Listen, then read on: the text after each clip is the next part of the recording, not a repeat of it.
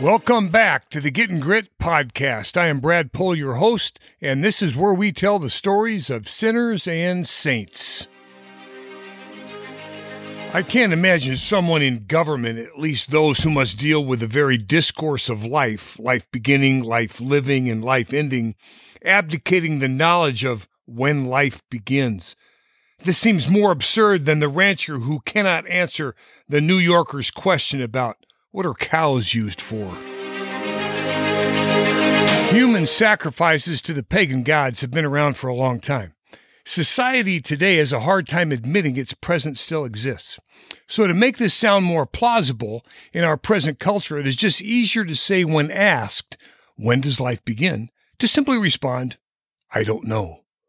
Academics from institutions across the globe now suggests that Carthaginian parents ritually sacrificed babies as an offering to their gods. The city state of ancient Carthage operated from about hmm, 800 BC to, I think, 146 BC. It was a long time ago. But an Oxford review states the Greek and Roman accounts of these sacrificial events held sway up until about hmm, the 1970s, when academics began to dismiss the theory as simply anti Carthaginian propaganda. These academics even called it racist propaganda by the Greeks and Romans. Interesting timeline, given that the academics began their support of Roe v. Wade in the 1970s as well. Children, newborns, both male and female, were sacrificed by the Carthaginians. Dedications from the children's parents to the gods were inscribed on slabs of stone above their cremated remains, these dedications always ended with the explanation that the gods heard my voice and blessed me. It is hard, is it not, to imagine how the death of a child could count as an answer to a prayer? Science tells us. Now, of course, I'm not saying that a woman doesn't know enough about her own body when the changes due to pregnancy begin. But science tells us that when the egg and the sperm collide, it's like the trigger of a starter's gun is pulled and the race begins a zygote is formed, and the cells start splitting. And life begins at this point. I learned this back in a sophomore biology class in 1971. My high school teacher looked at all of us boys, pointing his finger at us, saying, You boys pay close attention because you can't put that bullet back in the gun. Hertwig and Fol observed the penetration of eggs by sperm cells clear back in the late 1870s, therefore discerning Life begins at conception. Life beginning at conception is not a late 20th century idea. Fetal development typically follows a predictable course. In the first week of conception, the sperm and the egg unite, forming a one celled entity called a zygote, previously mentioned. The zygote typically has 46 chromosomes, 23 from the mother and 23 from the father. In the second week after conception, the rapidly dividing ball of cells, now known as a blastocyst, burrows into the uterine lining known as implantation. In the third week after conception, the production of hormones increases.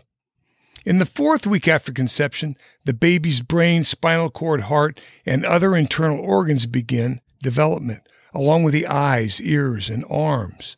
In the fifth week after conception, the baby's nostrils become visible, and the retinas in the eyes begin to form, as do the legs. The heartbeat is now present. In the sixth week after conception, the hands and fingers begin to form. The upper lip and the nose have now formed. And in the seventh week after conception, toes are visible and the eyelids form. By the eighth week after conception, the baby can now bend his or her elbows, fingers, and toes. In the ninth week after conception, the baby's genitals develop.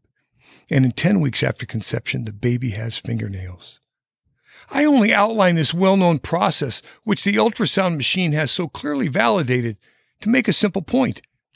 I am a PE major who graduated with honors, cum laude to be exact, and although this dubious honor allows me to work at PE, or in layman's terms, practically everything, it does not qualify me for the Supreme Court. A simple work study of the readily available subject matter will give you an answer to when life begins beyond the popular answer of, I don't know.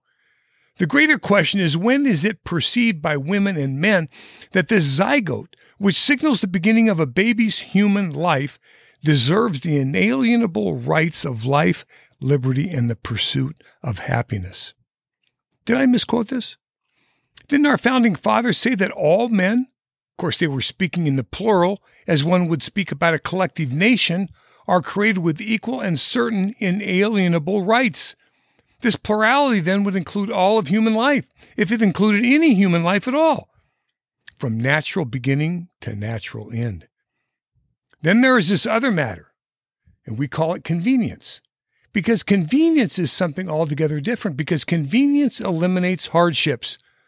We even have stores we call convenience stores, and we can get to them fast, right? They have short lines, if any at all, because we hate waiting in lines. We have things to do, a life to live. We can't let long lines and babies get in our way. They can cause hardships and be so inconvenient. It becomes more convenient to sacrifice the inconvenient baby so women and men won't be inconvenienced.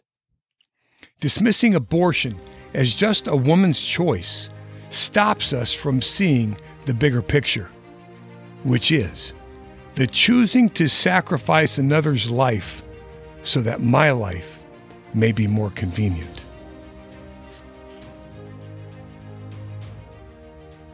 I too have made choices in life to benefit me at the expense of others. Nothing to the extent of abortion, but still sacrificing others for my own convenience. When I put myself first at another's expense, regardless of degree, am I not also just as guilty? You cannot claim Catholicism and justify the sacrifice of the innocent, no matter how high of a position you hold it is inconsistent with the faith and with God. Just because you go to Mass regularly or have birthed a large family doesn't change it. It's sin, plain and simple. To claim otherwise would cause a man to soil his drawers in front of the Pope. God writes, You shall not murder. Fortunately, St. Thomas writes in his first letter, if we confess our sins, God is faithful and righteous to forgive us our sins and cleanse us from all unrighteousness. Apart from the cross, there is no other ladder by which we may get to heaven, wrote St. Rose of Lima. Ain't it so? This is Getting Grit signing off. Blessings to you all. Dominus Vobiscum.